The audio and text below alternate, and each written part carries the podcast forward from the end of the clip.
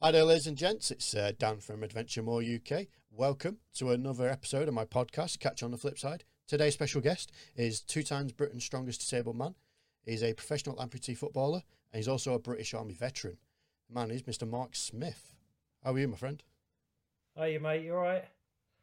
Yeah, yeah, I'm good, thanks. I'm good. Um, like I said, it's um, it's good. I, I, as we mentioned beforehand, I've been following your journey for quite a number of years, and obviously you've gone through quite a lot of different sort of stages from obviously from when you had your accident all the way up until the present day.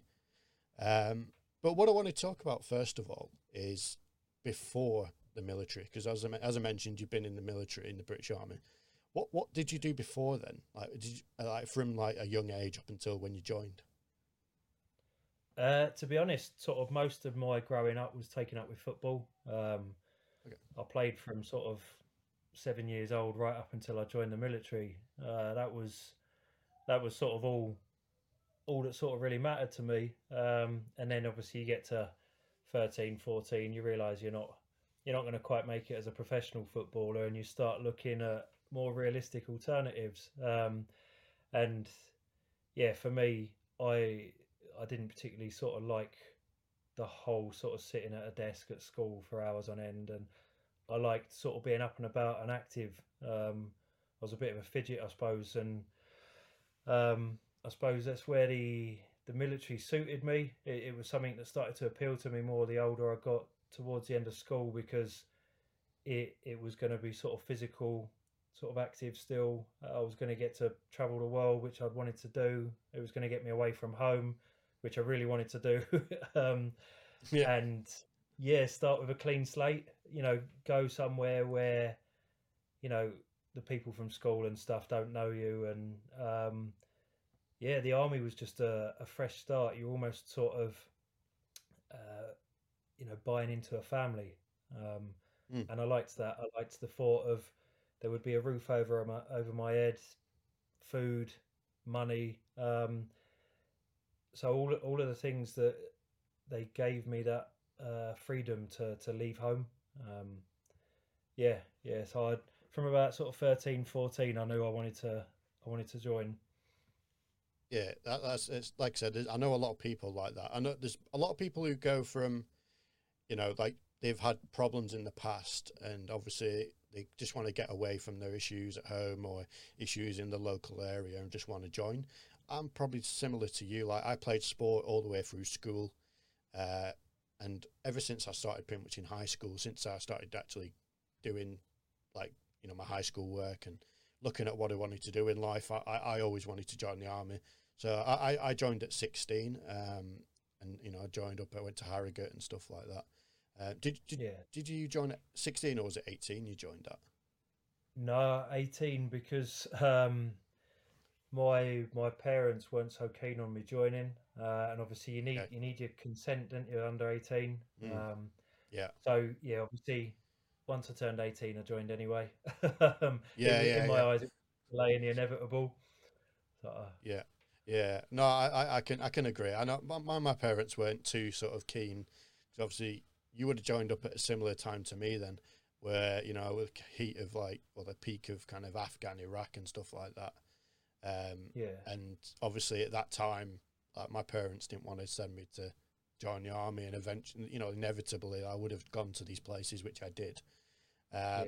But you did you join? Was it? Did you join the Grenadier Guards? Was that am I right in saying? Yeah. Yeah. Yeah. So was that something you, you wanted to do, or did you not really know what sort of regiment or battalion or you know trade you wanted to do? Uh, to be fair, um, the recruiting sergeant on the desk in Milton Keynes careers office was a grenadier guard. Um, right. all of my all of the previous sort of times I'd gone in, it was a Royal Green Jacket. Um, yep. And then the day that it came to actually filling out my choices before I went on selection, uh, the Green Jacket wasn't there, and the Grenadier was. Um, so he scribbled out Royal Green Jackets and replaced it with Grenadier Guards. Um, so yeah. yeah, that's that's how the Grenadiers come about. But I I went in with an open mind. I just said, you know, I, I want to. I don't come from sort of a military background or anything, and but I want to be an infantry soldier. Um, mm. so I didn't really have any preference in terms of regiments. I was more going off of them. So yeah, the day that it was a grenadier in the office, it was always going to be grenadiers. yeah, yeah, it's it's quite a common sort of theme, like especially for people who joined probably from our time and sort of earlier. Nowadays, it's a lot more structured, but um, yeah, I, in my situation, it wasn't. I, you know, don't get me wrong, mine mine wasn't that kind of situation. Um, my my three choices when I joined up with the Paras because I thought you know, you watch all these programs and films, and you just want to jump out of planes. And I was 16, 15, well, 15 when I started looking at joining. So I was like, oh, I want yeah. to jump out of planes. Then they were like, no, you're not, you're not big enough or strong enough, whatever. So I, I tried joining the QLR, uh, Queen's Lancs, which is what it was then, because uh, that's where yeah. I'm from. And then uh, Duke of Lang- uh, Duke of Wellingtons, which is another again what it used to be called. But the when you do your BARB test, where you do you know you do your tests and stuff like that, they basically said, look, you know, I, don't get me wrong, I wasn't Albert Einstein, I wasn't, I, I wasn't an A star student, but they were like, look, you've got, you know, some qualifications, you did pretty well in your GCSEs. Is there like something you're interested in? And I was like, well, I, I kind of like doing, you know, working with computers and stuff like that. And they were like, well, why don't you join the Signals? Um, and I was like, right, okay, that sounds good to me. You get to play with computers all day. Obviously, it's not like that, but that that's kind yeah. of how I went. I, I went down the route. So yeah, I could I could have you know I joined the military. Uh, sorry, joined the the infantry, uh, or you know, uh, but you know I went and did a trade. Um, and some people are different. Like you say, I know, I've known a lot of people to sort of be in the same situation as yourself, where you know you go to the recruiting office and whoever's you know whatever corporals there, sergeant, whatever you generally, if you don't know what you're doing or don't know what you want to join, you tend to join that person's regiment, battalion, whatever.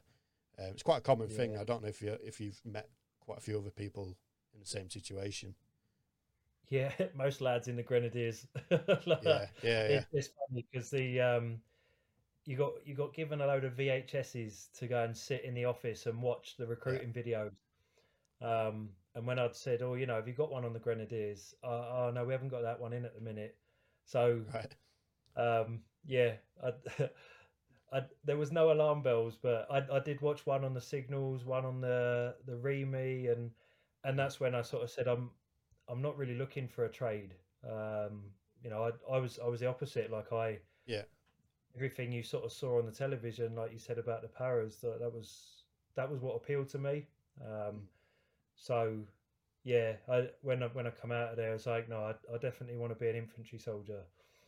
Yeah, yeah, yeah. It's it's um, like I said, as uh, a lot of people know, it's obviously there's a lot of different regiments like, and battalions. Like, is the is the Grenadier Guards like local to to yourselves? I know up where I live in the northwest, it's the Scots Guards. I think is Grenadier Guards sort of near where you are generally? Um, there was a few a few lads in battalion from Milton Keynes, but not not many. Most most lads from Milton Keynes go to the Anglians or what's now right. the Rifles, which which was yeah. the Green Jackets. We got a load of a load of old Green Jackets around here, um, and quite a yeah. few quite a few lads that I've got to know that are sort of ex bootnecks and stuff. But yeah, yeah. Um, the Grenadiers was mainly sort of Bristol, Manchester, and Wolverhampton.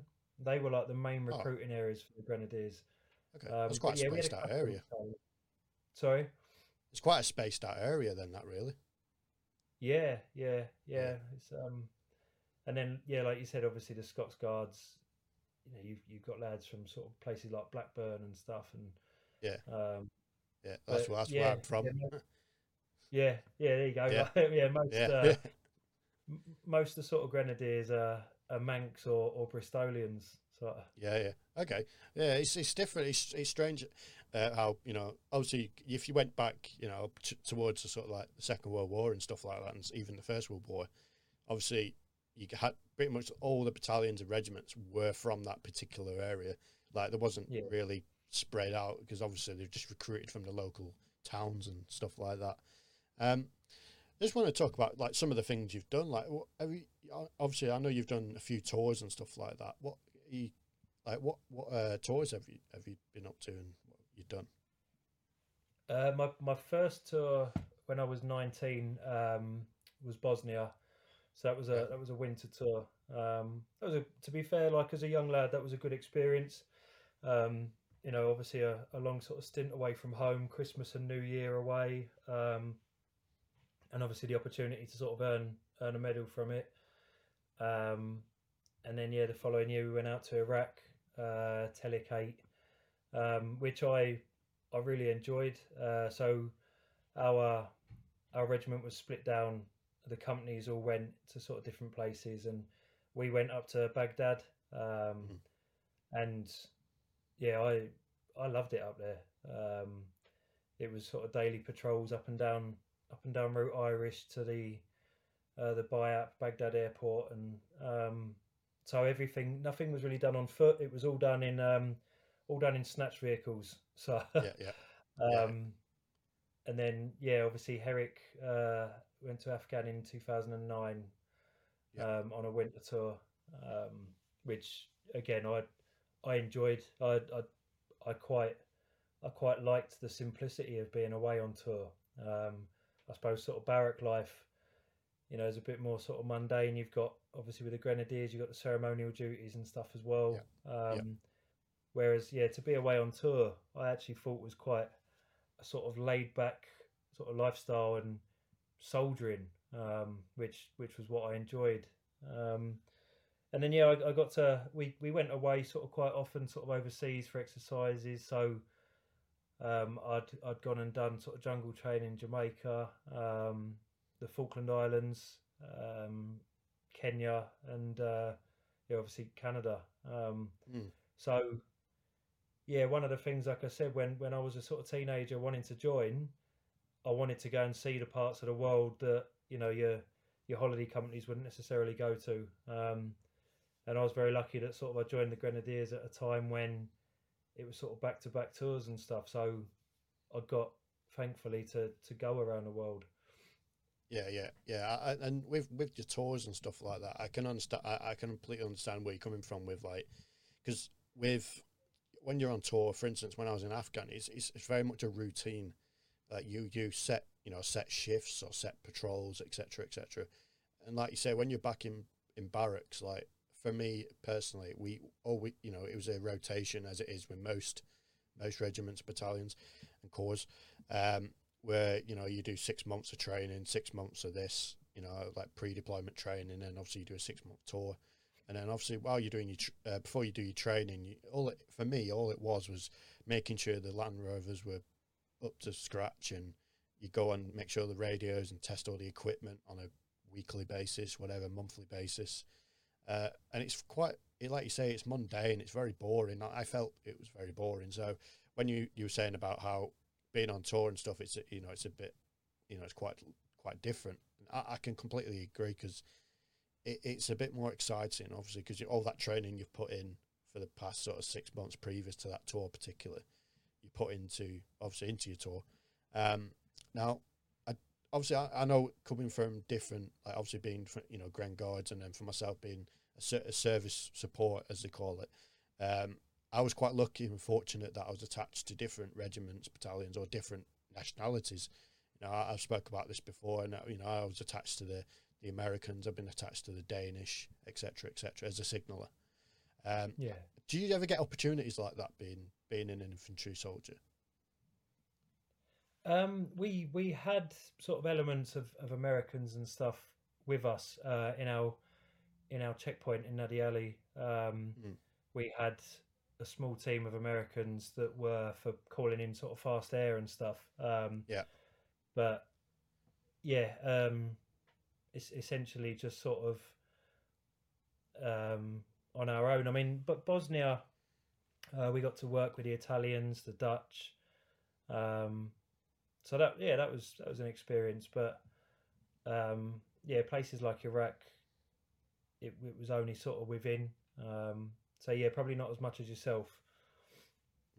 Yeah, it, it's um, it's it's just something I'm always interested in with being obviously, like I said, being someone who's generally supported to like yourselves, like you, I don't know if you ever had like you would have had, you know, Royal Signal radio operators and stuff like that attached to yourself, and um, like you say, it's um, generally speaking, I think doing the job you do, you don't get attached to other battalions, regiments, units, etc. Yeah.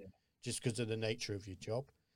Um, Yeah. Which which I think is kind of, you know, obviously that's just the way the military works, I suppose. Um, I I know you mentioned obviously you've been abroad and did you know different tours, i.e., not Afghan or Iraq or Bosnia. You know, you mentioned Kenya and stuff like that. And I know you, you said you mentioned Canada, and obviously that brings me up to probably the most sort of sort of thing, not important, but the most sort of uh, the this the thing that brought me to sort of how you are today, uh, being obviously your accident. Um, for people that Yeah. don't know, is it possible you can just give a bit of a brief sort of background and what happened and you know what uh, happened in Canada? Yeah. Um, so uh, at the start of 2011, I was away on SCBC, the Section Commanders Battle Course in Brecon. Um, so obviously in that you you get your your skill at arms qualifications and um, and then as soon as juniors had finished and I'd I'd picked up my promotion, um, I would I'd got back just as the the battalion was going out to Canada. Um, so that was going to be the start of our pre-deployment to go out on Herrick 16 in 2012. Um, so I I quite enjoyed obviously the exercise stage of it because that was my first time working as a lance and having my own section and, and the added sort of responsibility and input that I could have. So I, I felt like I really thrived in the six weeks within the rifle company. Um, and I'd come back with a lot of sort of ideas and, and things I wanted to implement myself that I'd picked up from the instructors on tactics and things like that. And I felt as a lance on, I had a bit more weight behind me to to air those ideas and for those ideas to sort of be implemented in the platoon. And so I really, really enjoyed that side of it. Um, and then because I was now skill at arms qualified, um, we though the lance sergeants and above were staying behind to help out with the range safety for three Yorks. Um, and an opportunity came up which sounded sounded like the sort of the easy route for the next six weeks. Uh, obviously, we'd just done Yep. everything on foot for the last six, and um, it would be working with the dismounted infantry. So when they'd said, you know, you'll be going everywhere on vehicles rather than on foot, um, you'll just debus, follow them to clear a position, and mount back up. So that that seemed quite appealing, you know, like Yeah, not not sort of walking around for hours and end again. Um, but obviously it was different. I hadn't I hadn't done armored infantry or anything like that before. Um, and so, like I said, it, it seemed like well, at least the next six weeks, it's not going through the same ranges again. Like I'll yeah, I'll I'll do it. Um, and yeah, sort of I I was sort of picking the brains of the permanent safety staff that were out there on a two year posting and just trying to sort of get up to speed and stuff. Um, and then yeah, they went through their their live firing, sort of building up, sort of in, going down as an individual, pairs, fire team, section. So all of that, I was happy with. Um, but there was a, a shortage of kit and equipment, um, notably sort of high visibility vests, deserts, which the the other safety staff were in, um, and radio equipment. So when the scale of the ranges got bigger, platoon attack and upwards, they became more disorientating because I I didn't have a radio. I had no communication with any of the other safety staff. And so the particular day that it happened was a platoon attack range. So um, the the sections would be in the back of warrior vehicles. So the 30 mil cannons would, would fire at the first position. The lads would debus out the back and go and clear a bunker position. Uh, and that would be our cue to sort of debus and, and follow them. Um, and then following on from that was a trench system. And on the first platoon in the morning, that was as far as I went. Uh, the the section that I was following just stayed as fire support, so I didn't go any further forward um, than than the trench system. We stopped for lunch, and then I'd sort of said I'd, I found it quite disorientating, uh, you know, almost straining to hear, which obviously like when you when you've been in for a while, your ears ring as, as soon as mm, there's like yeah, a yeah. a live round fired. So you've got that ringing in your ears anyway. It's noisy. There's there's lads obviously sort of shouting and stuff, and so I, I was really sort of straining to hear, and obviously the spacing that you've got between the safety staff, and so I'd sort of aired my concerns at, at the sort of stop for lunch that I didn't feel particularly safe on that range. Um, but being sort of an external posting, so to speak, and working with people from different regiments and um, different officers, and there there was an element of just get on with it. Um, so again, when the second range started with the second platoon, same thing again, except the section that I was following through the trench system then became the assaulting section to push on and clear the compounds. Um, so I went with them uh, they stacked up outside in their assaulting pairs, and I'd have been due to go in with the last pair in the last room. And obviously, I had no communication with the safety staff member that had gone in for the first room. Um, and then, yeah, no sooner had they'd gone in to clear the first room than the rounds came through the wall, uh, just MDF buildings they were. Um, and I had my back to the wall. Obviously, I was the sort of furthest extreme forward of the safety staff at that point. Um, and yeah, and I took sort of several went in through my backside, come out through my groin, and then one went in through the back of my back of my shoulder and come out the come out the front. And then yeah, there was a there was a bit of sort of confusion that followed because obviously there'd been role play casualties. Um, we were obviously sort of testing their casualty evacuation drills and stuff, and so man down gets called, and um, there was a few seconds before they realised it was obviously a a genuine casualty, and then the range was stopped, and um, the other safety staff lads sort of quickly closed in and, and started treating me. Um, but three Yorks at that point hadn't been on a on, on a Herrick, hadn't been to Afghanistan before, and in the Grenadiers, our our SOPs, our standard operating procedures were to carry tourniquets, um, morphine on sort of exercise like that, first field dressings, um, and the lads that were going down the range didn't have any of that. Um, so it was basically what the safety staff could, you know, throw together. So I, I had the two tourniquets applied. Um, the shoulder sort of came later before they started, you know, packing that.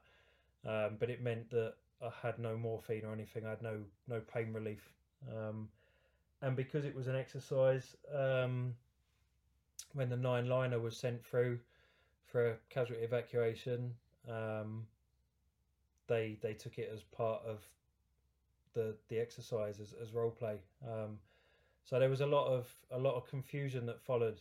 Um, they sent uh, a Lynx helicopter as opposed to sort of how you would get the MERT in in Afghanistan, and it took a long time to get me off the ground. And yeah, the heli sort of went away again, and then ended up coming back, and the medic, you know, sort of got off the back and didn't have morphine either, and um, in total, by the time I was eventually airlifted, I'd I'd been on the ground for around about ninety minutes.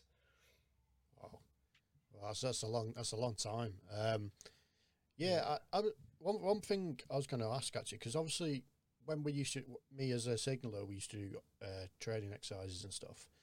Um, we used to use like you know like the no play procedure stuff like that, no play yeah. like uh, scenarios. So obviously you, you do everything as you would normally, and obviously if you had a an actual casualty, a serious casualty especially, you'd obviously use your no play procedures. Um, is that not something I, I would obviously didn't, but I would have thought that was something they might have used. Obviously, in the height of adrenaline and stuff like that, I'm, I'm sure people must have obviously we've been really confused that the fact that you're on a training exercise, but you're actually a real casualty. That must obviously confuse a lot of people. Yeah, yeah, I think I think that's what it was. Just just an air of confusion. Obviously, stop, stop, stop was called as soon as they realised it was a genuine casualty, which obviously that's that's given in your sort of range standing orders before the range goes sort of live and so all of yeah. that was done there was just a delay uh, between obviously me being shot sort of letting out the odd scream or two before the range actually um, was stopped. But yeah, I I mean to be fair, I can't criticise any of the safety staff that that treated me. They were phenomenal. Um, you know, and if it wasn't for them, I wouldn't be here. They yeah they kept me alive long enough to get me on the heli. Um, and yeah, I obviously literally sort of owe my life to those lads. Um, yeah, but yeah, yeah, it's it's just um, it's it's one of those things which I sort of found out once I got to sort of Headley Court later on that there's actually quite a lot of lads that end up injured in in Canada, um, Mm. which you know you doesn't you don't really sort of hear. Obviously, I know there's one recently in Castlemartin, and yeah, yeah, um, yeah. yeah, it's I I actually found out when I got to Headley Court that it's happened in Canada on quite a few occasions, and happened within a few months of this happening to me on the same range. Um, Mm. So yeah, there's certainly a risk factor with the ranges in BATUS. Yeah, yeah, and- and I feel I feel again coming from, you know, I've I've been in that not your situation, but I've been in situations where, um, obviously people have been injured and stuff like that. I the, obviously to most people in you know the general public who haven't served in the military, etc., won't understand that. Obviously, people hear a lot, especially back back when obviously Afghan was still operating. Let's say, um, there were obviously people would hear about people you know getting killed with IEDs and, and being shot, etc. But no one ever ever uh, hears about the people who obviously like people like yourself who've been shot and obviously unfortunately uh, we'll go into it in a minute. But obviously what happened, and you know, and obviously coming through the other side, obviously I, th- I can't remember this ex- exact statistic, but obviously the, there's, there's something I think along the lines of uh, for every one death there was in Afghan, there was like ten people or probably even more that had been shot or blown up and not been killed. And that's what people Yeah. don't understand. Um, but just going back to when obviously, obviously the accident. So what was the sort of procedure then from getting you off the ground back to Headley Court? Because obviously, you, you know, it's quite a, quite a distance. Yeah. Um, so I I was flown to Medicine Hat initially, uh, which was obviously the closest hospital to the ranges, um, and then I was basically sort of stabilised, sedated, and, and flown on to Calgary. Um, all of the while, I've I've still got the tourniquets and stuff on, and so there was there was there was a, a delay in obviously sort of getting me operated on. Um, I then spent sort of 12 days in intensive care in Calgary um, before the MOD said that I was sort of well enough to be to be flown back to England. Um, and yeah, I mean, I, from what I recall, I, I don't think the Canadians were particularly sort of happy with me going so soon. And when I look back at it now, I don't think I was. I don't think I was well enough Yeah. to fly. Um, yeah, I wasn't in a good way when when it came to flying back, and then yeah, I was taken to the Queen Elizabeth Hospital in Birmingham um, and taken straight to intensive care. Um, and I think I spent a further three weeks in intensive care there before I got up onto the actual military ward. Um, Yeah. And then, yeah, I was there for around about nine weeks. Um, and then, yeah, obviously, once you sort of start to pick up and you've had certain drains removed and you know things like that certain operations that have helped and once i'd got to a stage that i was well enough um, yeah i then was discharged from hospital and then started at headley court. Um, and that's that's where that's where the sort of magic happens. That's where you get walking and that's where all the lads that you spent the last few months with on the ward you see making massive strides of progress you know everyone looks really sort of gaunt and, and ill in hospital and obviously no one's on prosthetic legs or anything like that all in wheelchairs and all with drains and vacuum packs attached to them and Mm. the worst the worst you could possibly look is is how I'd seen them all and then a lot of those lads could um it coincided uh with Herrick and think four two and four five commando from the Royal Marines were out there at the time. So a lot of the Yeah. lads on the ward were Royal Marines. Um, so a lot of them I didn't know before this. I was I was, I was the only grenadier, um, and yeah, obviously you see the sort of severity of the injuries and everything coming back, and So I'd only ever known those lads as injured blokes. So then when you get to to Headley and then you see them again and they've put on a bit of weight, they're up on prosthetics, so they're no longer at waist height, and mm. it's um yeah, it's surreal. Um, but the best the best group of people you could possibly be around in a situation like this because it like I said like I mean the lad opposite me was a was a triple amputee and he was one of the most upbeat positive people you could be around so that was, that, was he a Royal Marine as well? Sorry? Was he a Royal Marine as well? Yeah yeah yeah it wasn't it wasn't Mark by any chance was it? No a lad called Spider ironically. Um oh okay yeah, okay. Matt, Matt Webb. Um but yeah, he he was opposite me uh, once I'd actually got up onto the ward, um, and just seeing the progress that he was making, and he was getting himself up and about, never complaining, never sort of wallowing. And when you when you've got someone like that opposite you, obviously far worse off than I was, um, you put your own sort of injuries into perspective, and you you sort of you become very positive and appreciative like early on. Uh, so I think yeah. I think sort of being with him in particular really sort of set me up mentally going forward. Um, yeah. I just saw myself as quite lucky. Um, yeah. And then obviously, yeah, when you get to Headley, your mind is solely set on I'm going to get walking, I'm going to get running, I'm going to do this, that, the other. Like that's where you really sort of make progress. Whereas the hospital, you're just trying to get well enough to get out of there. Yeah, yeah, yeah. I can understand. I can, I can. That makes sense. Um, so, what at what point was the decision made um, it's obviously, um, as people won't know, obviously by looking at you now, but what at what point did they make the decision to amputate your leg?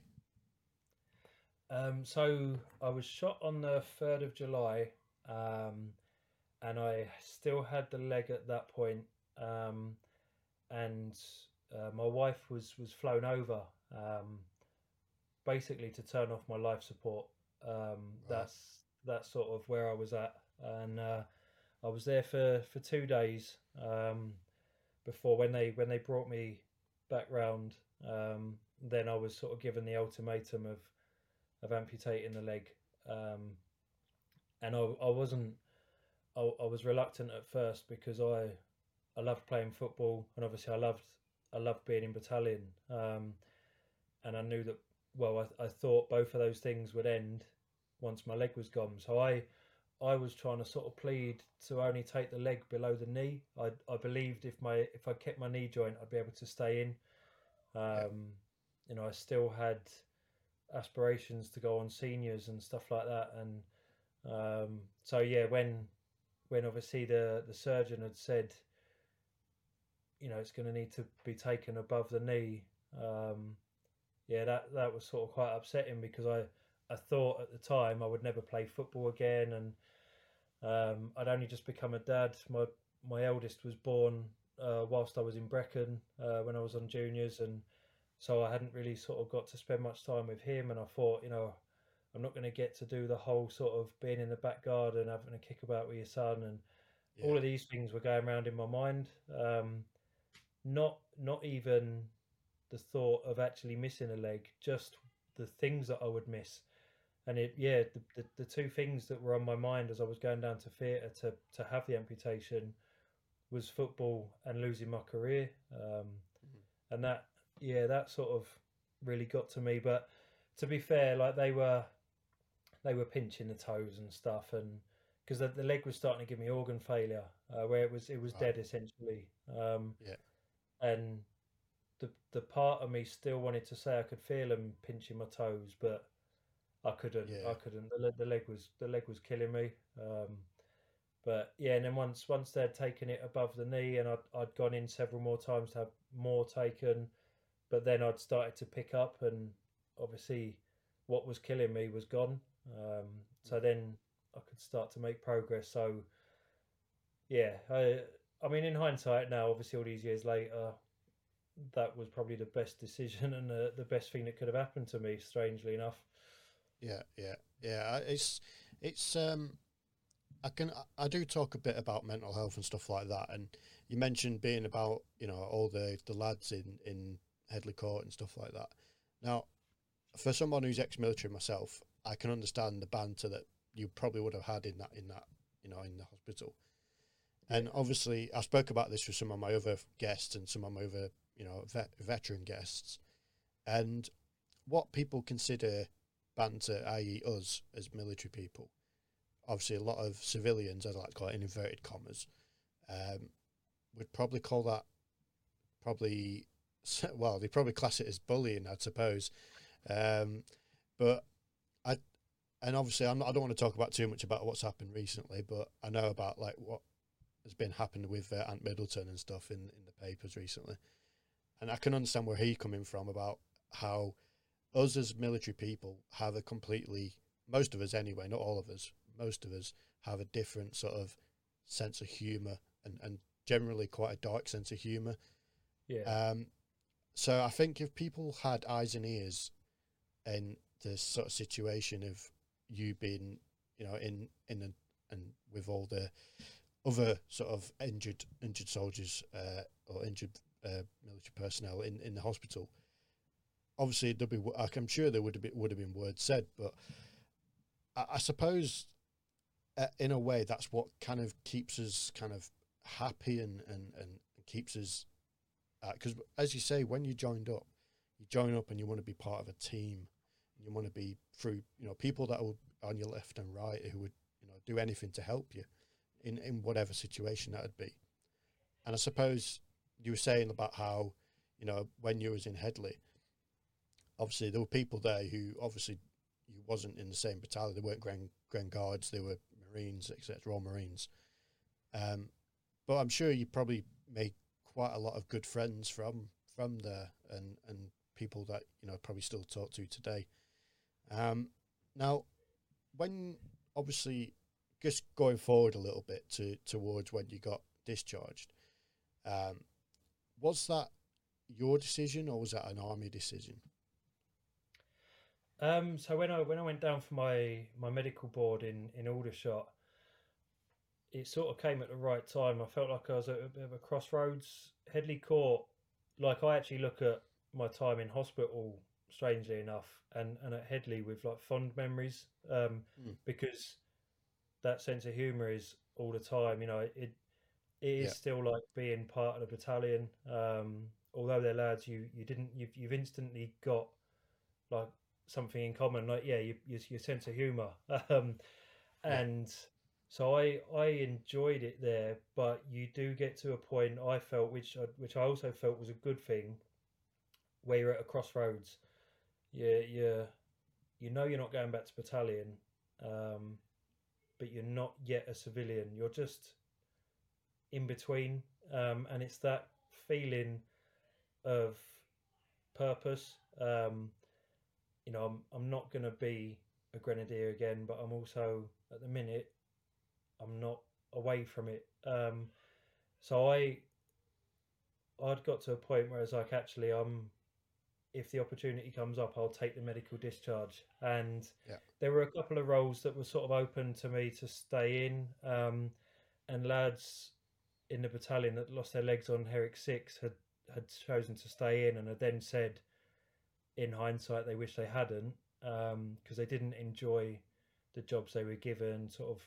working in the stores and stuff. And one of the things that was offered to me was to be like the battalion admin sergeant um, yeah. and I didn't want that. Like if I if I couldn't still be a soldier and everything that came with it, I didn't want to. I thought it'd be worse for me to stay in and be around them all, see them all, sort of go away on tours, and you're stuck behind on rear party and all that sort of stuff.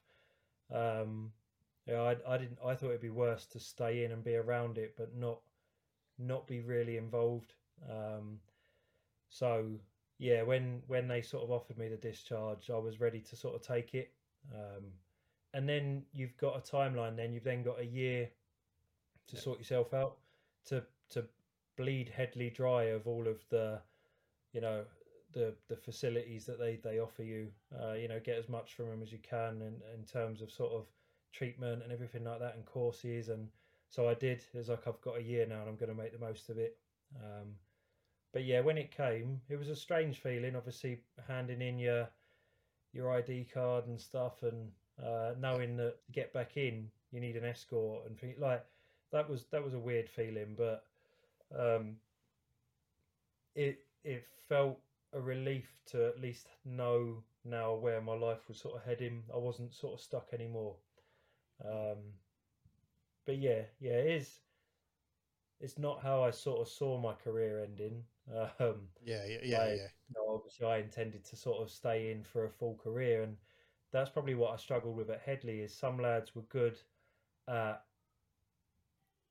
accepting that early on and having backup plans, you know, careers that they would have liked to have done as well. Whereas throughout Headley, I, I got sort of asked a lot by the occupational therapists and stuff what my what my plan was beyond Headley, and I didn't really have one. I, you know, all of these, you know, what do you want to do for a you know a career afterwards? What what do you want to what do you want to work in? And that whole two year stint there was like, I don't know. Um, whereas I'd been so fixated as a teenager that I wanted to be a soldier that I still didn't really have a backup plan. Um, that was the only sort of thing that worried me. But obviously, coming out with your pension takes an element of those sort of worries away because at least financially, I was looked after. Yeah, yeah, yeah. I, I, it's it's something that like for obviously people that listen uh, will know that I, I, used to work with kids during uh, well pr- pr- uh, pre-COVID, so I used to work with children, um, and one thing I always say to them is, look, you know, you can do whatever you want in life, but there may be times where things happen that you have, you have no control over, you know, and that's obviously a similar situation for yourself. But rather than just sat, sit there and just dwell in and, and, and just letting it get on top of you, um, just fight through it and, you know, carry on um, because, you know, things will happen, you know, things do happen, you know, like, like again, look, going back to looking at yourself, obviously you intended to do a 22 year career, probably more if you wanted to. But obviously, unfortunately, you came across, uh, not came across, so you, you were involved in this accident, which obviously cut your career short. But um, for what you've done since you left the military, I think is amazing for, for considering the circumstances. Now, one thing, obviously, we're going going away now from the military, and obviously you, you were unfortunately medically discharged. Um, um, first of all, was it you had a sort of you dabbed in a little bit of uh, being a personal trainer? Am I right in saying? Yes, yeah, so I'd I'd used my resettlement course. Um, mm. to, yeah, use my sort of learning credits and all that, and I I did my PT course because um, I the only thing I sort of could say to the the occupational therapist was I want to do something that's still active. Um, mm. You know, something to do with sport. You know, I still need to be up and about. Um, and so obviously when it came to the resettlement course after your after you leave, it was like personal training. You know, I can be in a gym, I can still be active, um, and it seemed on paper like that's probably my best option.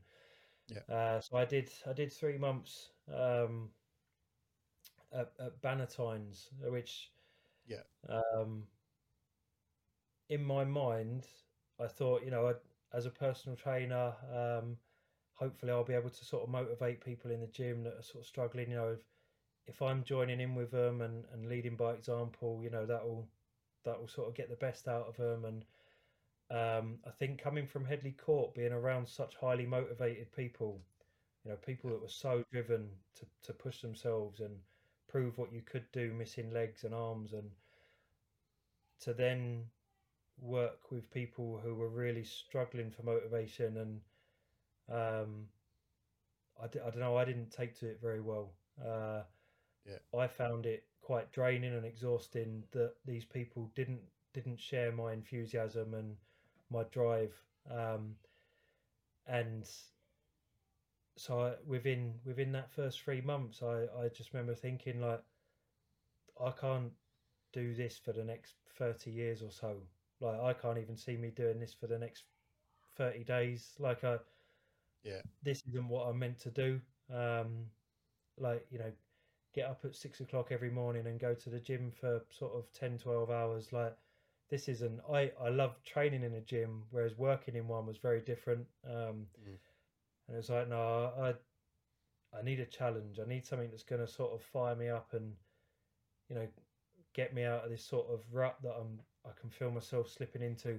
Um, yeah. So I'd I'd been looking throughout Headley online in the evenings when you're sort of sat in your bed space, and um, a lot of American bodybuilders were, were popping up that uh, were on prosthetic legs, and yeah, I I'd mentioned it a couple of times to the physios and stuff, and they they didn't really have too much knowledge on any of it, and um, then yeah, when I sort of opted not to not to stay as a personal trainer, uh, I'd, I'd said to my wife I'd I'd like to I'd like to sort of push myself and and see if I can step up on stage and I'd I'd found one I'd found a competition that was including a disability class so I would be up there with other disabled people and yeah. um and for me with with how ill I was in hospital and how much weight I'd lost and I saw bodybuilding as the perfect end of that chapter.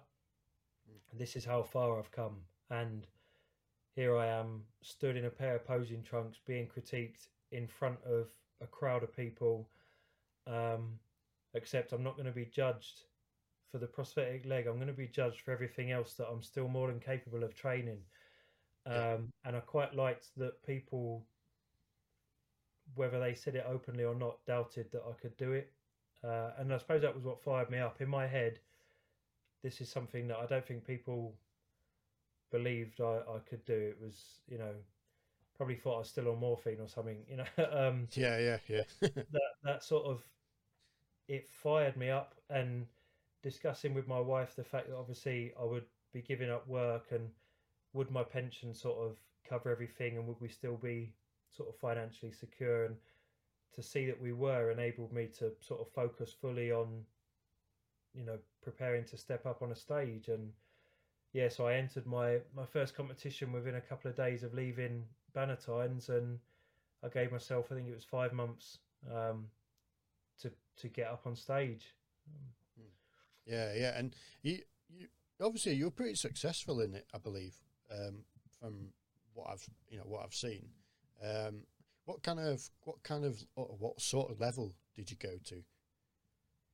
Um, yeah, I mean, I, it was one of those whirlwind things. I wanted to do it once, like I said, to sort of close that chapter and prove I could do it. Um, I never really had any intentions of doing it more than once, but through the positive aspect of social media, um, the competition that I'd done in Margate my first one, um, I ended up winning. Um, okay. So I, I, was on stage with with two lads with cerebral palsy, and that in itself was an eye opener for me because although I'd been around lots of amputees and lads who had lost their sight and were paralysed, obviously from Afghan and Iraq, I hadn't really been around people that were born with a disability. Um, mm. So that that sort of gave me a, a, new sort of sense of perspective in in that sense as to I had like a you know I was able to play Sunday league football growing up. I did all of them normal things, I, I suppose, and yeah, it made me appreciate how lucky I was. Um, but I I won that competition, and like I said, sort of through social media, um, people had uploaded videos and stuff of me on stage, and um, it caught the eye of the head of the NPC, which is the the biggest uh, amateur bodybuilding federation in America. Um, okay. So I was on Twitter at the time, and the organizer um, had invited me out to America to do the Phil Heath Classic. Okay. Um, and yeah, obviously, when I sort of replied to him and we started messaging, and I realised he was he was serious, um, I jumped at the chance, and mm. that that there was what opened up so many more doors. Um, and then from there, obviously, I got. Uh, whilst I was at the Phil Heath Classic, I I got to share the stage with him. I was sort of invited on um, to for a pose down with Phil Heath himself, and that was sort of the the making of me, I suppose, because I then became known as that bloke that shared the stage with Phil Heath. Um, mm. So yeah, that then yeah. led to more invitations to competitions. Um, and I wanted to use that then that that platform that I then had to try and inspire uh, in the back of my mind other veterans, um, but people of all disabilities that you can get up on stage and you can you can sort of achieve anything. And um, so yeah I I took up the invitation to plenty of other competitions after that. And I was fortunate enough to sort of win five or six more shows. And um, I was invited to guest pose at, at Body Power on the pro stage. Um, yeah. and yeah it was just a bit of a whirlwind. I I I embraced it I suppose and just I believed I'll be old news tomorrow. So while these opportunities come my way, I'm going to take them. Um, and I just, I just sort of jumped at every opportunity. But obviously that meant staying in in condition, ready to get up on stage for pretty much nine months straight, which was yeah, which was hard going. Yeah, yeah, I can I can imagine. I, I have never been in you know to that level, and I've never competed in bodybuilding as such, but I know people who, who do, and it is quite you know quite difficult uh, to, to keep in you know like you were saying before about keeping in that sort of peak kind of condition for most of the year round. Um, and you obviously you've got to keep within a percentage of the body weight that you're probably competing at, etc. Um, yeah. So my next question is then is because of that um, that kind of difficulty, is that what brought you on to strongman? Um, to be honest, I, I mean the the dieting. Like I've always loved my food, so I, I found every day of bodybuilding yeah. hard. um, yeah, yeah. hungry, always tired. Um, and I, when it came to the end of the season, around September, October 15, um, I felt like I'd exhausted every avenue. Um, you know, I, I didn't think it would get much better than being in America with Phil Heath like that. That yeah. I thought this is as good as it gets. Um, so when the season finished, and I was able to sort of stop dieting, and I carried on my training, and where I wasn't so fatigued and exhausted, um, I found like my strength had picked up, and lads I was training with were commenting on on my strength, and um, that coincided with there was um, an insight into disabled strongman taking place in Kent, and the organizer had said, you know, why don't you come down? Um, and I'd I'd grown up watching strongman every Christmas and stuff. I I loved it, um, and the thought of doing that really appealed to me. But to be fair, I, I was I was a bit skeptical. I spoke to the bloke on the phone, and when I was asking all the questions and stuff, and for someone that's missing a knee joint, um, it would have meant competing in a wheelchair. So I I went down a little bit skeptical. Obviously at Headley it's drilled into you to be on a prosthetic leg, to be up and about and so a wheelchair was was bluffing it. It was a backward step. Um, yeah, so. I was I, I thought I'll go down, I'll try it. Um, but I'm not sure I want to be in a wheelchair. Um, and then yeah, I went down and there was some other lads that were there to try it again, all with different disabilities. Um, so they were sort of a really good bunch, and I got to talk to them. And again, just even away from the competitive side, to to speak to people that had had different injuries or disabilities from birth and stuff. It, I just, I found like being in their company sort of fascinating. Um, mm and I think that sort of brought the the best in me out as well um, in terms of sort of competing because I was sort of in awe of what these people could do, and I wanted to do myself justice. Um, so we tried the events. The the reigning world's strongest disabled man was there to give us pointers and stuff, and um, we'd done like a, a sled pull and um, some some log pressing and and then we went on to the thing that I was really looking forward to, and it was the Atlas Stones. Yeah, yeah. And I'd never, I'd never been to a strongman gym at that point. The the gym I was at was very much a bodybuilding gym. It was an old spit and sawdust bodybuilding gym. Yeah, um, yeah. But no real strongman equipment or anything. Um, and yeah, I'd never touched an Atlas Stone before. Uh, no idea about tacky or anything like that. Um, and then I sat I sat in the wheelchair between two three foot oil barrels. Obviously, when it's done disabled, it's done slightly different. So rather than taking it from the floor up onto a um, yeah, like an oil barrel or something like that, or a podium, it's done yeah. from side to side. So a lot of core strength, um, a lot like a Russian twist, but with an Atlas yeah. stone in your hands. Um, and then I think I tried. I started off on about the fifty kilo one, and it I've got quite a long arm span, uh, so that that went easy. Um, I just sort of put my hands under it, rolled it up onto my chest, and over it went. And they said, you know, that that looked good. You want to go up a weight and up a weight, and this kept going. And then the record at that time in strongman and disabled strongman had been a 90 kilo stone that was as heavy as they'd gone in a competition and i threw that across um like with ease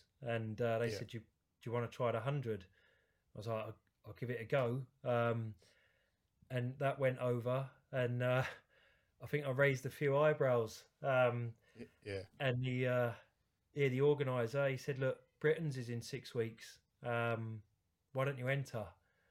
And and I thought, you know, these these lads are going to be miles ahead of me. Um, but I drove home completely over the whole wheelchair thing. It was like I, I get it. I get why you need to be in it now. Having having tried the events, I I understand the need for the wheelchair. Um, and yeah, I phoned my wife on the way home, and I was like, I've had a brilliant day. Like you know, the the lads asked if I want to enter Britain's, and I was like, I'm going to do it. Um, so I sort of signed up when I got home, and it was like, I've got no access to all of that kit and equipment. I don't know anyone um, in the gym that's done strongman, so I can't really pick. There was plenty of people in bodybuilding that I could pick the brains of when it came to diet, posing, all that stuff. So I, I could learn a lot from the people at the gym uh, for the bodybuilding. But strongman, it was like I'm going into it sort of blind. Um, so I just ate as much as I could and trained as heavy as I could. Um, and I, I went down just with an open mind. I thought I'll, I'll use it as a learning day. You know, I'll, I'll watch everyone, watch how they do things, pick their brains, ask them what they eat, the rest they take, the recovery, when they do event training, if they know anywhere close to me where I can go and play with Atlas stones and so on. And um, and I thought there, there was there was 23, 23 strongmen that day. So I thought top ten, I'll be happy. Um, and we were doing a bit of a warming up in the sort of gym that was there. And I'd seen one of the lads, and he's like, he, you know, he looks a he looks a, a big solid lad. Like I'm I'm gonna watch him and try and match what he does. If I can match him, I think I'll do quite well. Um, and then yeah, I ended up winning it. Um, yeah, yeah, yeah. yeah, it it had gone a hell of a lot better than I sort of possibly could have hoped for. Yeah, it's um, it's it's interesting because um, one thing I read about you is just obviously after your accident, obviously you lost a lot of weight, as you said. Um, was it around about sixty kilos or so? And then by the time you started doing strongman again, well, doing strongman, you went up to about 120, wasn't it? Something like that. Yeah. Is that my right in saying? Yeah. It's yeah. Um, I, I doubled in weight from hospital. yeah, yeah. That's that's uh, that's good going. That's really good yeah. going. Um, but yeah, so that was 2016. Um, yeah. You won that, but that doesn't obviously doesn't stop there. Um, you went on to win it the year after as well.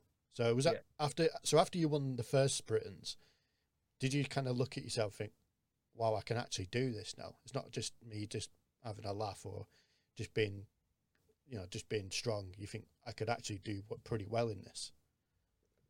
Um, yeah, I think I found it all quite surreal on the day. I, in my mind, I'd got lucky. Um, I just had a really good day. Um, but I, I still, I still picked people's brains. I asked for tips on each event and stuff, and um, but the bug had got me then. So when I, as soon as I got home, I had a couple of days sort of rest and letting it all sink in, and um, then I I bought loads and loads of equipment, Austrian oak logs, Atlas stones, you know, bars for deadlifting, um, giant dumbbells, every bit of kit and equipment you could think of. That so every possible event that might come up, I had the equipment for, um, yeah. and I sort of converted my garage.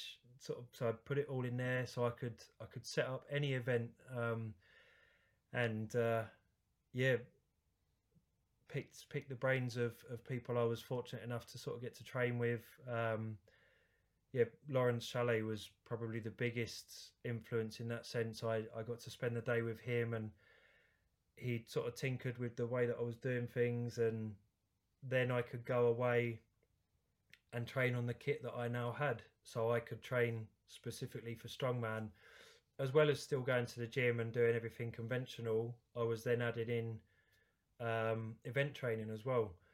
Yeah. Um, so yeah, then I I ate like a strong man. I trained like a strong man, and I just lived that lifestyle. Um, and then yeah, I was lucky. Obviously, 2017, um, because I was still the reigning Britain's strongest. Um, the first Arnold's disabled strongman uh, was in March 2017. So it was going to be an invitation only competition, and they were going to invite the best from Britain, America, and Canada. Um, and so I was invited, and um, yeah, then I I went and won that, and that's when you start to think maybe I've found my niche, maybe I've found what I'm good at, um, and yeah, it didn't. I, I found like I wasn't missing the military so much. I'd had I'd had wobbles where I sort of every now and then like I'd miss it, and it was like I'm at the Arnold Classic. You know, I'm in front of thousands of people, and I'm yeah. competing with like the best in the world at, at, at, this, and I'm doing something that laying there at 60 odd kilos in hospital, people would have laughed at. You know, the thought of pulling trucks and stuff was no one would have even considered it. You know, me included. And like here I was amongst the best in the world at something. You know, a sport I'd grown up watching and just had to sort of pinch myself. And um, yeah every every time i went away there would rather than looking at the events that went well i'd always look at the ones that didn't. So my training would then be how can i improve the events that aren't going well? And then hopefully over time i'll become more consistent um, if i can place middle of the pack on my weaker events and win my strong events i'll do all right um, and then yeah a few weeks later I went and won Britain's again, um, and that's probably one of my one of my best performances. Uh, I got three first places and two second places, so yeah. I had that I had that sort of consistency. Um, and then yeah, the following year uh, I won I won the Arnold's again, um, and that was that was probably my best my best competition. That was then the point where it's like I feel like I've got a genuine chance of being the best in the world. I I won four out of the five events at the Arnold's. Um, you know, I was quite a way ahead in terms of points on the day, and yeah, um, yeah, I just I was at my heaviest, my strongest, everything, everything for competing felt great. And then I went and won England's, which the the only England's that ended up happening. I won that a couple of weeks later.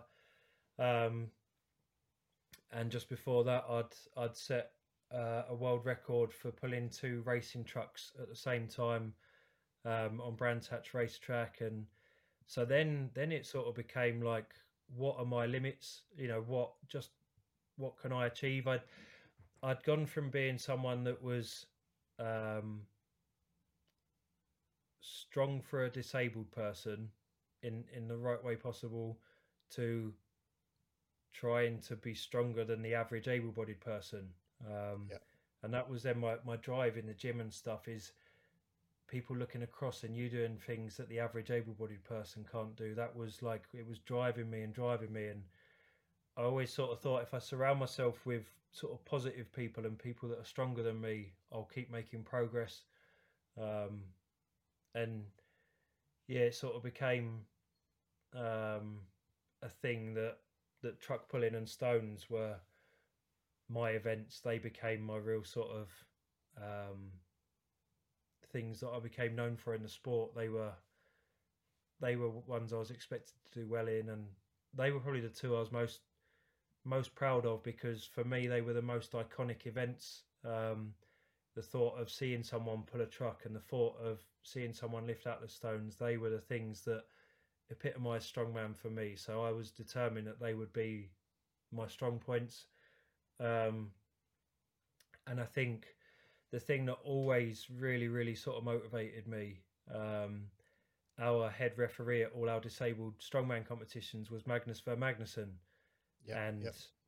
I'd watched him on television. You know, he'd won four World Strongest Mans, and to be on first name terms with him and sort of be able to call him a friend and to be competing in front of him, that that always brought out that extra ten percent. Like I have to impress Magnus. Like that's Magnus Ver Magnusson. Like I yeah, I have to leave a good impression. Um, yeah. So that yeah, that always always played on my mind is knowing he would be the referee um, I wanted to I wanted to win his approval basically. yeah, yeah. Um, so obviously, there's quite a lot of of positives that came from doing your strongman uh, stuff. Now, obviously, for people that know you now, who know you from doing the football, so how come, and what was the reason before that decision to change from doing your strongman to now obviously becoming a amputee footballer? Yeah, um, I mean, I I I missed football. I think that was the one thing that never really left me. Um, because I had no memory of strongman prior to losing a leg. I had nothing to compare it to. Whereas I always grew up playing football, so I always missed it. Um, but uh, although at the Arnold's in 2018, that's when I, I genuinely felt I'm in with a really good chance of being the world's strongest. Um, so I was at my heaviest, which was causing a lot of problems with my prosthetic. Uh, I was struggling right. to walk. I was I was at the limit of what the leg could take, and I'd I'd already broken a foot um, just through sort of squatting and stuff, and so my my prosthetists weren't particularly sort of happy, and it was becoming more and more painful to walk, and I was finding although I was happy to compete in a wheelchair, I didn't like being in it day to day life. I liked being on my prosthetic, yeah. and I was finding it harder and harder and more painful to walk anywhere. Like even, you know, my leg props up next to the bed at night,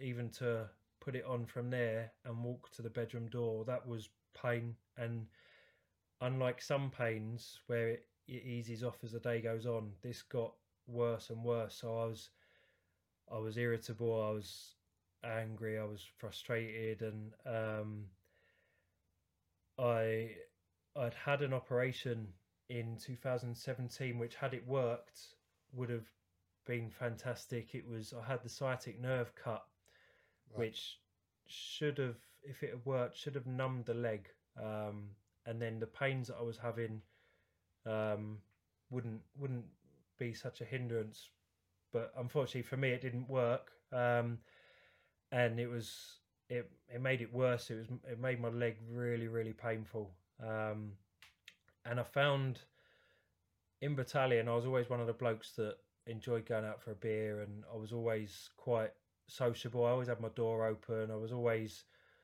um, around people, and I liked I liked that, and I liked that obviously in football. Um, and then I was finding I was sort of I had no real social life. I'd become obsessed with trying to win the worlds, um, and I'd come up short in 2017 by one event, and um, so that ate away at me for like a year. And it was like, right, I need to get heavier, and oh, I can't go to the pub because I'll miss out on tomorrow's training, and oh, I can't do this because I need to train, and it took over, um, and I found I was spending more and more time on my own. Um, but the thing that when you sort of you have this cocktail of the weight causing the pain, um, the sort of the selfishness, I suppose, that comes with being on your own, the sciatic nerve that obviously was now causing more problems.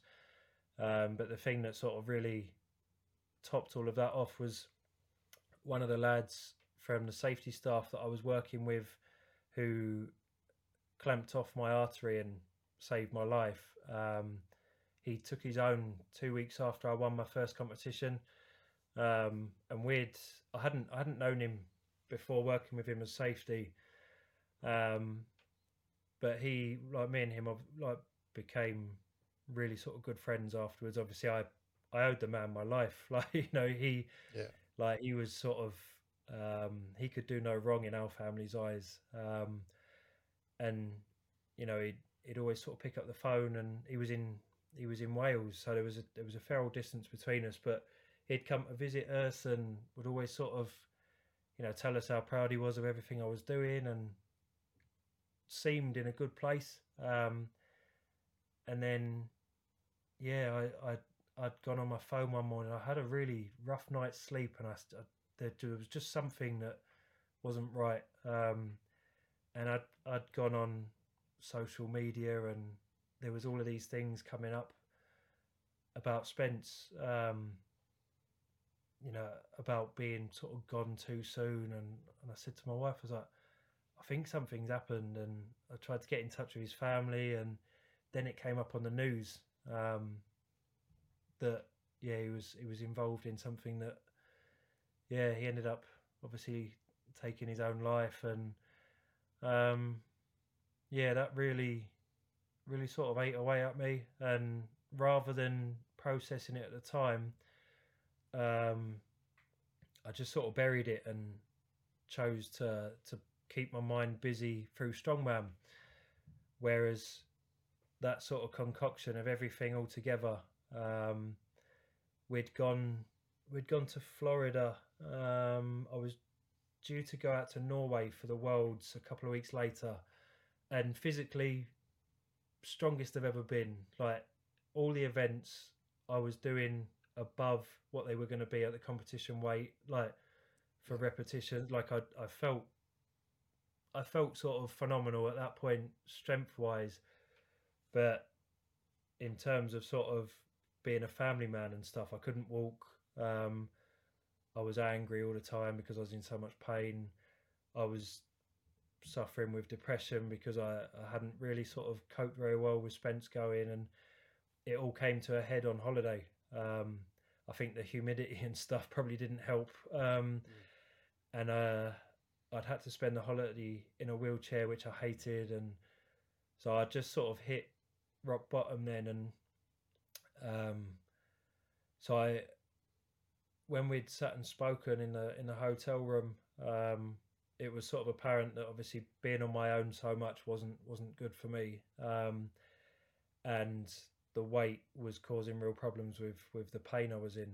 So, and then I I I talked to my children, my my two boys, about I I had it in my head that if I didn't win the worlds, they would see me as a failure. Um, and talking to them, like they actually couldn't care less.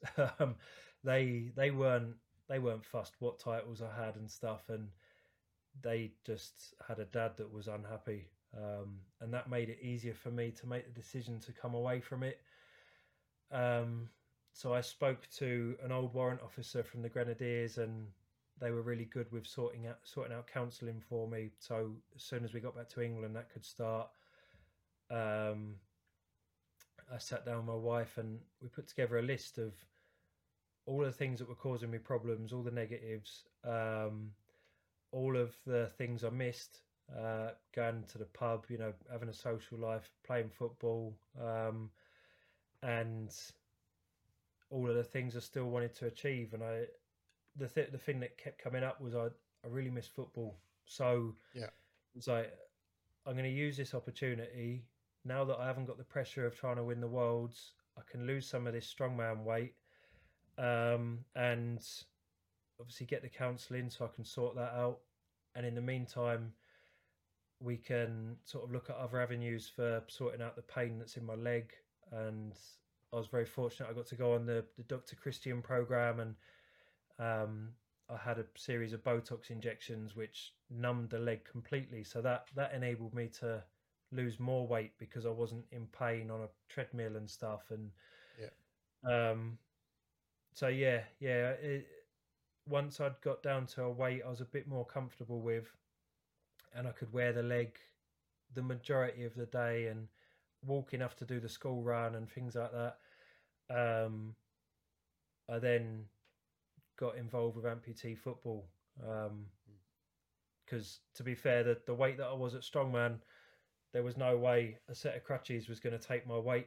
Um, yeah. So I had to obviously lose enough for for a pair of crutches to take my weight, and um, yeah, and then then I got involved with amputee football.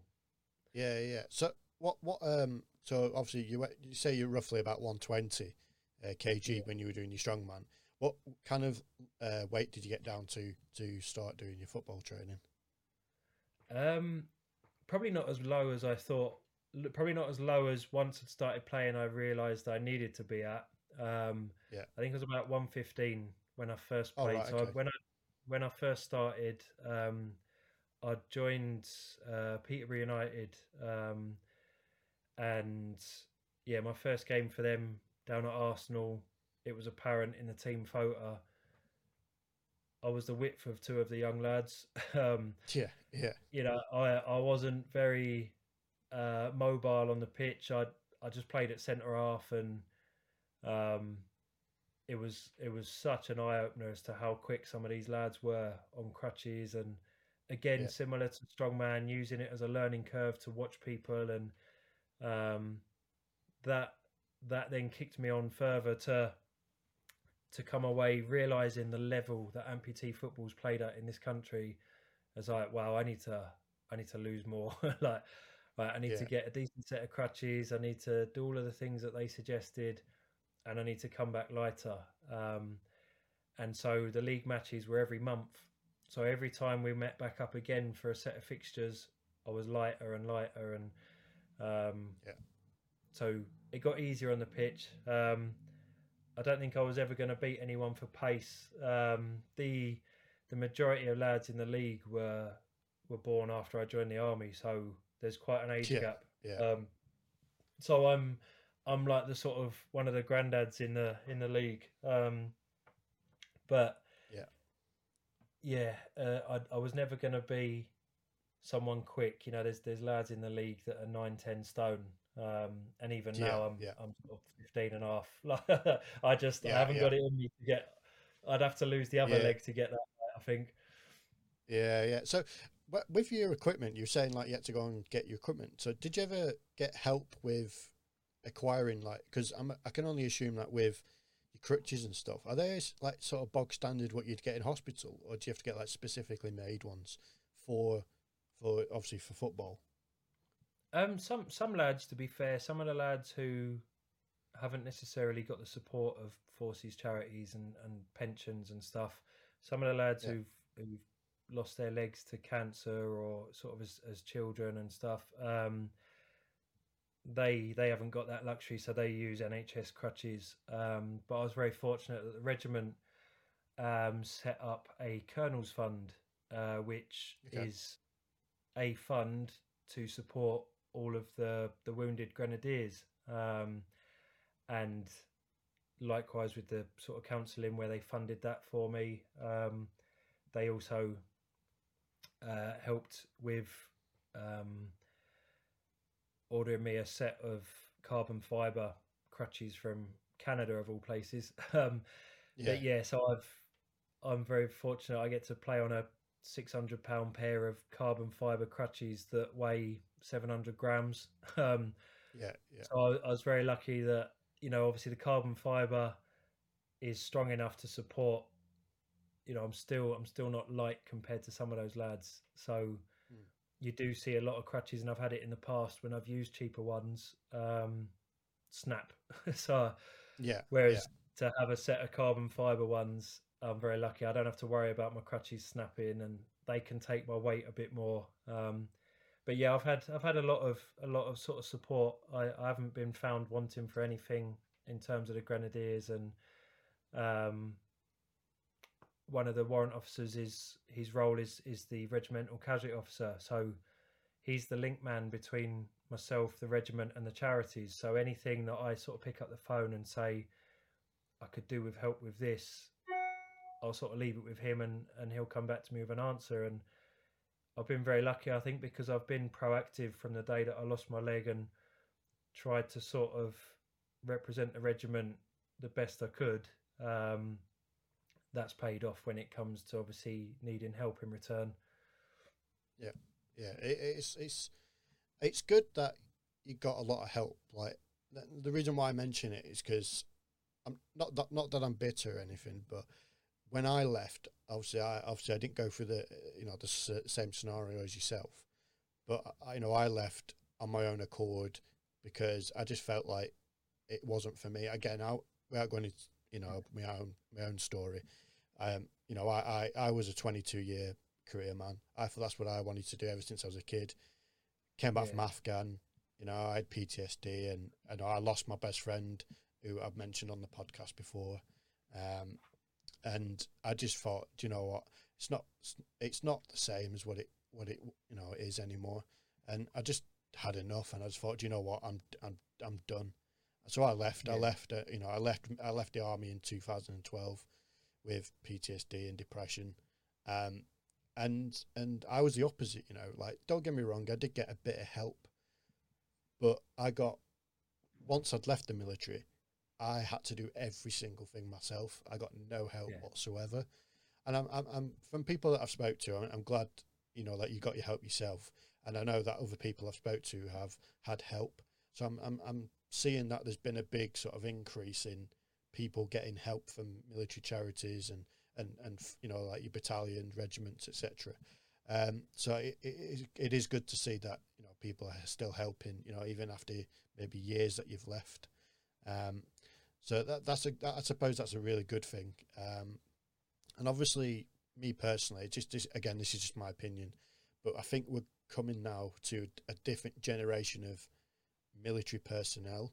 Uh, again, it's just my opinion, but obviously, with people now joining the military, you, you're not going to have the same sort of uh, things that probably where we joined, we had things like Bosnia, Kosovo, or even you know obviously Afghan and Iraq, uh, because they're unless you're in some a specialist unit, most people don't go to them places anymore, um, no. and won't and probably won't see the certain things that we may have seen and done. So, um, it's it's going to be. I think it's going to be different seeing the types of. Not want to say types. That sounds like I'm being condescending or whatever. But I mean like the types of sort of veterans we're having that are joining nowadays, or you know leaving in you know this time, because like I said, there's things that are different from when we joined, and obviously the people that joined before us in sort of the you know the eighties and stuff. So yeah, it, it's just again, it's just my personal opinion that I feel that again, it's just a different generation of personnel that are leaving nowadays, and and like I said, I, I think it's good that you know you're obviously getting the help that you need, and obviously I'm assuming if you ever needed help in the past, in the, sorry in the past, in the future, um, I'm sure you could just speak to people and they'll help you, even though you've left the military, you know, years previous, which is good. Yeah. Yeah. Uh, me personally, obviously, at Headley Court, I got to know lads from all different regiments, and a lot of us have stayed in touch. And the the Grenadiers are one of only a handful of regiments that have a casualty officer in place. I think the Rifles and the Royal Marines are the others, um, and the and the Guards. Um, and from my own experience, it's something that's massively beneficial.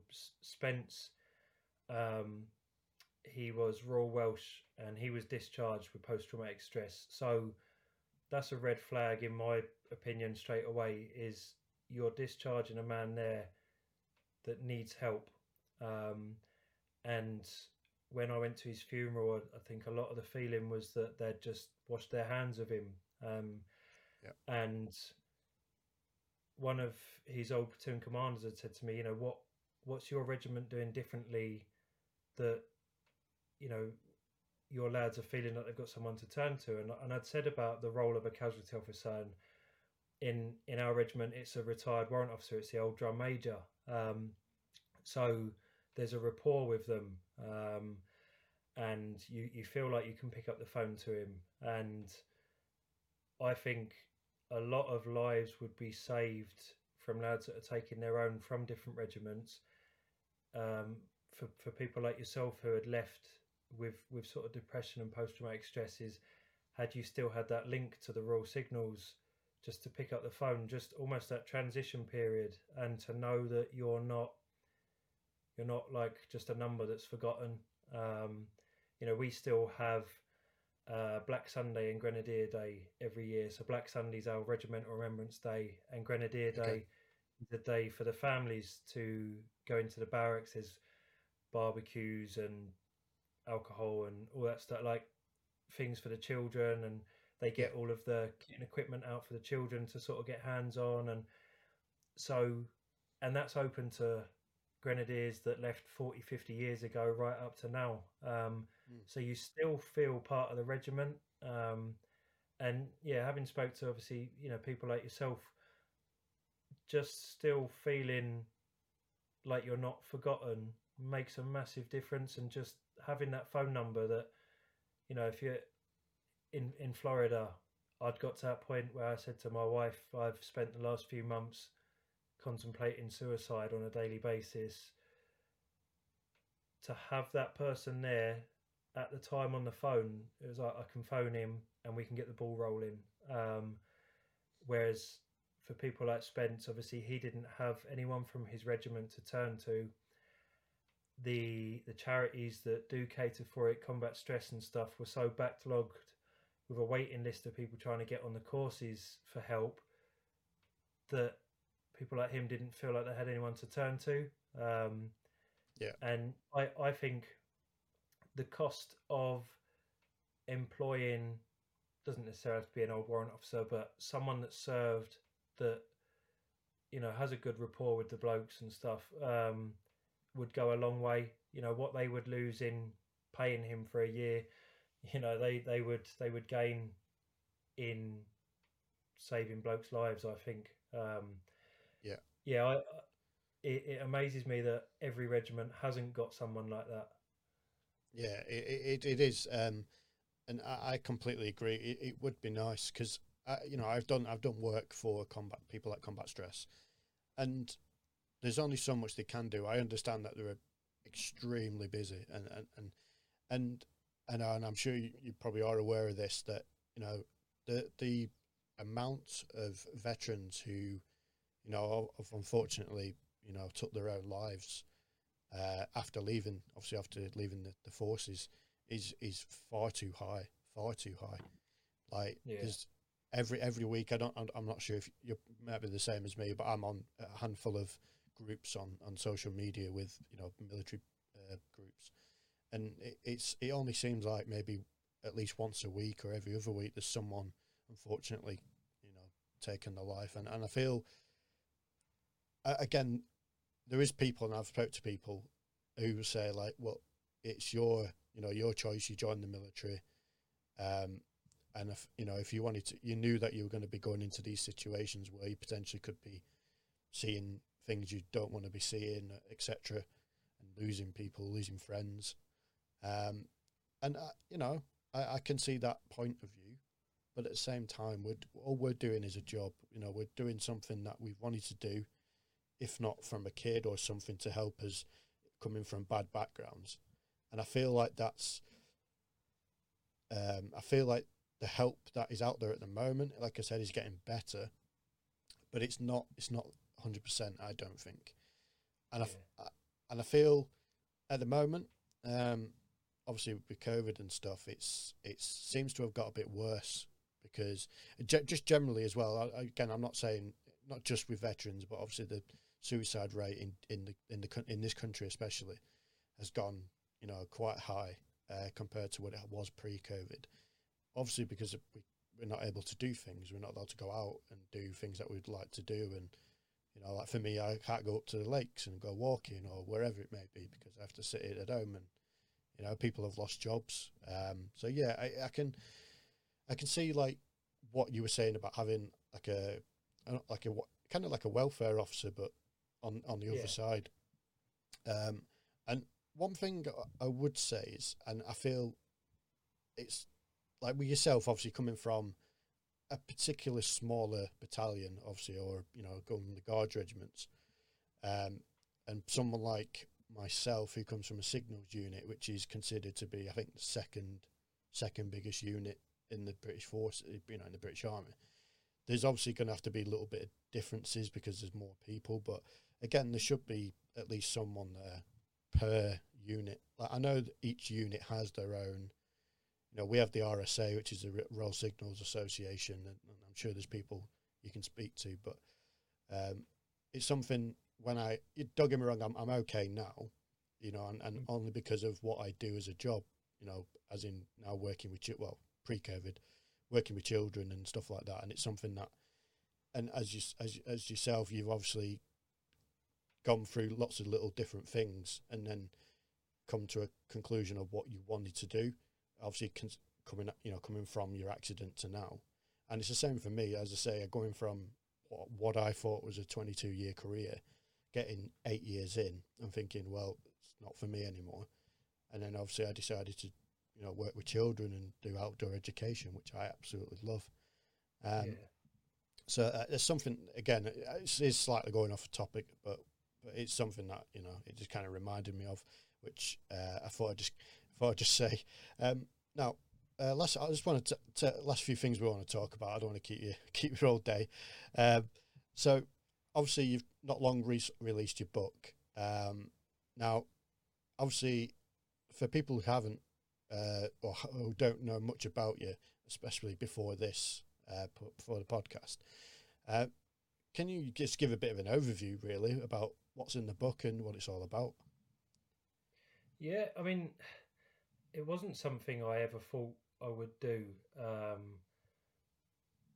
one because I, I, I didn't think people would be interested, and and two, I didn't really have the time. Like I've I've made a point ever since I've been out of the military of always being busy, whether that's taking children uh, the, the children to their sort of after school clubs or me being at football training or the gym or like I've always been busy, and then uh, about a week before we went into that first lockdown, I was out for a drink with a couple of people I'd served with, and one of the lads had said, "You know, with all the things you've done, you should write a book." And I sort of laughed it off, and and he was like, "No," he said, "While while you're sort of current, you know, while it's sort of all relatively recent, I think people would be interested." Um, and I, yeah, I didn't really sort of think of it, and then we went into lockdown and the gym's closed, football training finished, our season was null and void, and it's like I've got nothing now. Uh, all the things I enjoy, all the children's clubs had stopped. Obviously, schools closed. It's yeah. like now is the perfect opportunity. I have got the time, and I could do it.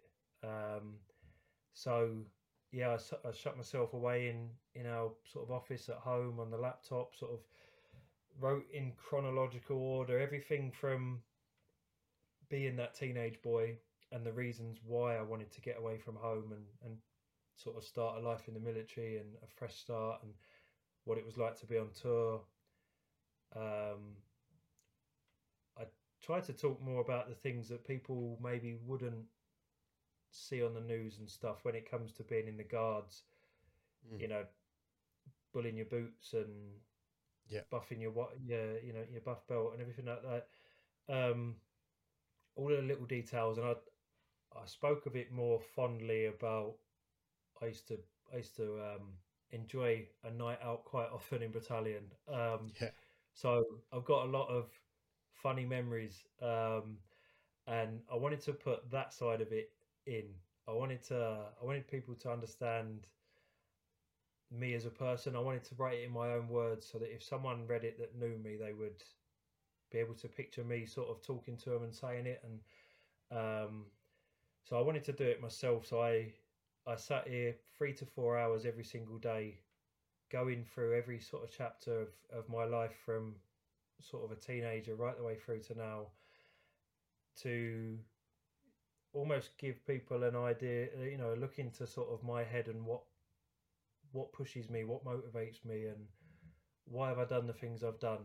Like, um, I've always been sort of very stubborn and driven, and hopefully by the time people have sort of got to the end of the book, they'll understand why. Um, so, yeah, lockdown seemed like the perfect opportunity, and it took me pretty much the whole four months of, of sitting in here writing every single day and Um, yeah, I must admit, I was glad when it was finished. Um, yeah, I don't, I don't think I'd, I don't think I'd ever sit and write another one. Um, yeah, but it was, it was actually a time to sort of reflect, I suppose, on everything I have done because when it was strongman and bodybuilding, it was always the next competition, the next competition. Never really taking time to sort of appreciate what you've done, but just the next one, the next one, and sitting there and writing it all down and seeing, you know, a thick book sat there and think, well, actually, I have done quite a lot. And mm. it's probably the first time where I sat and felt quite proud. Um, and there's something there, you know, in type that when my children are older, that they can pick up and read if they want to, and hopefully, you know, it's something that they'll be proud of. Well, I'm sure they will, mate. I'm I'm pretty certain they will. Um, as I say, what you've done is is incredible. Like say, you've gone from something that's obviously going from your accident, which was completely, you know, like just, just you know, distraught, and you know, and, and it's completely changed the outlook of your life, I suppose, to what you're doing now, which is amazing. And obviously, you know, I wouldn't speak be speaking to you now, um, if you know, if you'd just gone and done a normal sort of day to day military lifestyle, I probably never have, without sounding bad, I would never would have heard of you. Yeah. You know, you've just yeah. been a normal squaddy like me. Um, yeah. But yeah, I, I, I like I say, I appreciate you, you know, taking the time. Um, there's last couple of things I want to ask you, buddy. Um, what what's next for you? Uh, obviously, hoping hoping now that we can come out of lockdown in the next few months, and you know things will start going to sort of no, relative normality. What what's kind of next for you? Um. So obviously, the the priority at the minute is is football. So um, this season I've joined West Bromwich Albion.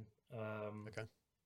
Our season should have started in January, but obviously we haven't we haven't done any training for months, and so training, fingers crossed, is back in two weeks' time, and then with the season possibly starting in May. Um, so my sort of drive at the minute is being as as fit and conditioned as I can be for football.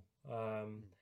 Just trying to sort of improve as as much as I can and try and be more of an asset to the team, I suppose, and um, and play for as long as I can because I I love it and I wish I'd got into it sooner. To be honest, like I said, like that age gap. I wish I was a little bit younger and could play it for longer. Um, but this year is actually ten years since since I was shot in Canada, so I wanted to sort of I wanted to do a whole year of like challenges and stuff and sort of market.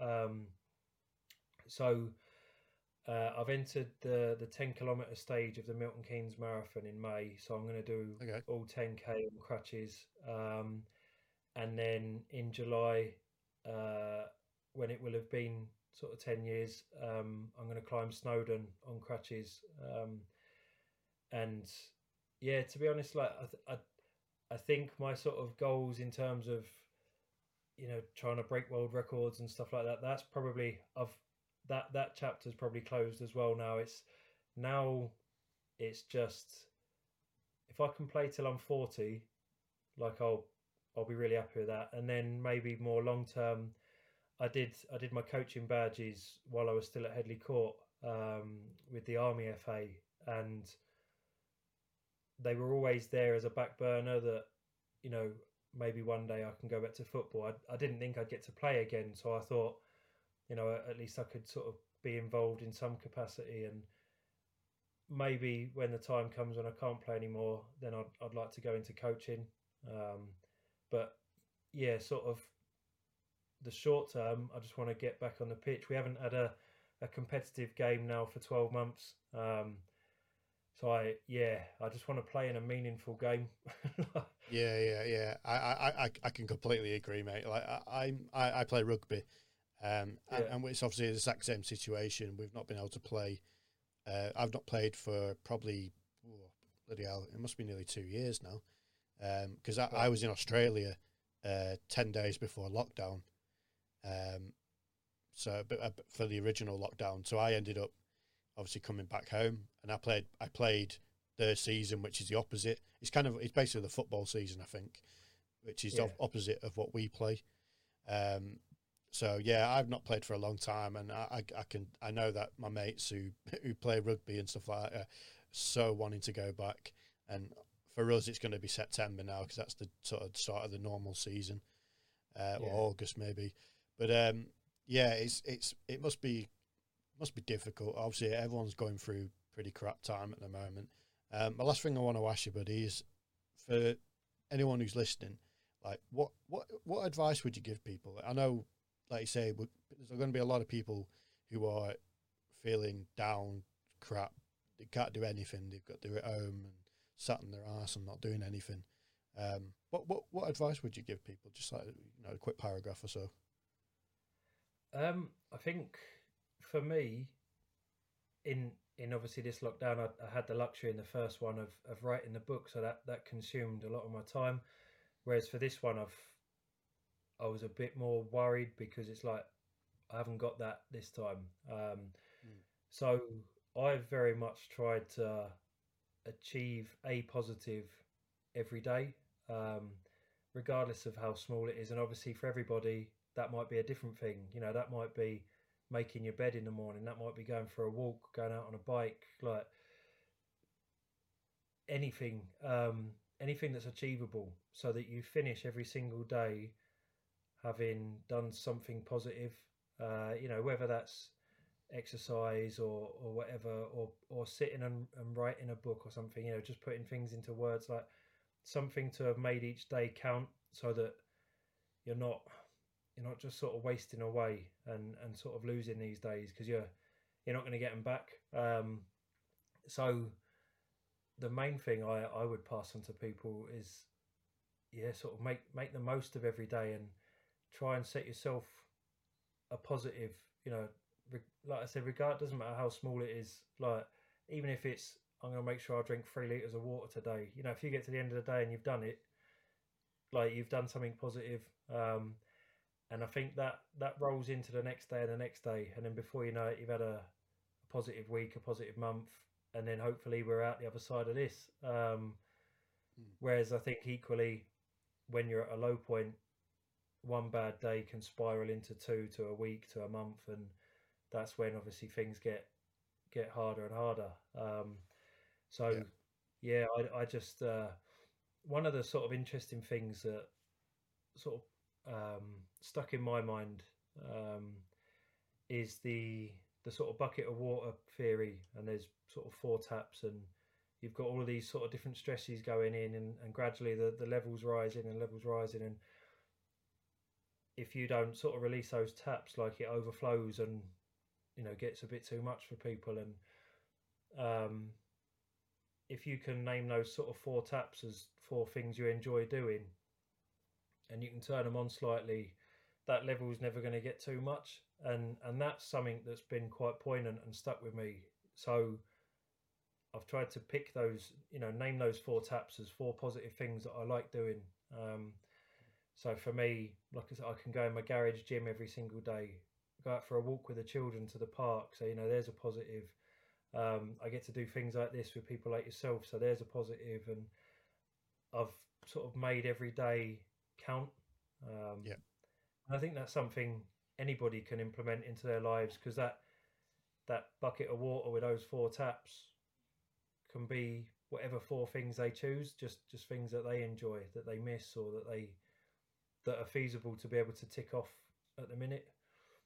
Yeah, yeah, and and, and one one thing I, I just wanted to add it, uh, onto that is, for me, what I would always say to people as well, and and again going because we both come from similar background and we both have had our own mental health problems, or not problems, just uh, issues.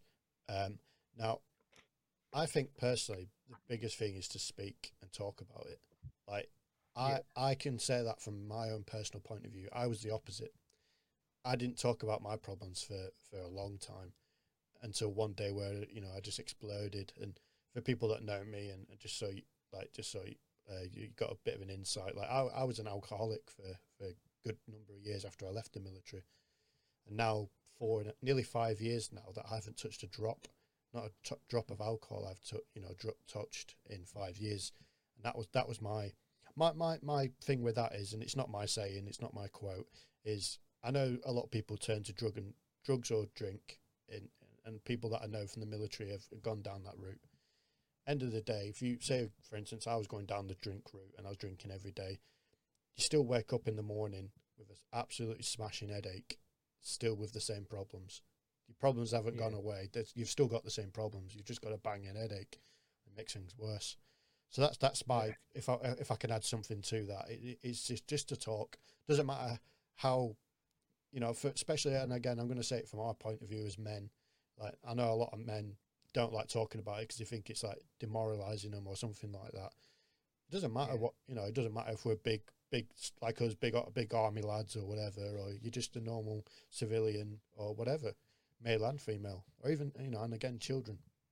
We all have our own problems. We all have our own issues, and I think the best thing to do is if you you can if you can talk about it when you feel like you've got a problem straight away. That's the first sort of the first point is to talk. One, like you say, it gets on top of you and top of you and top of you, and before you know it, the whole world's on top of you.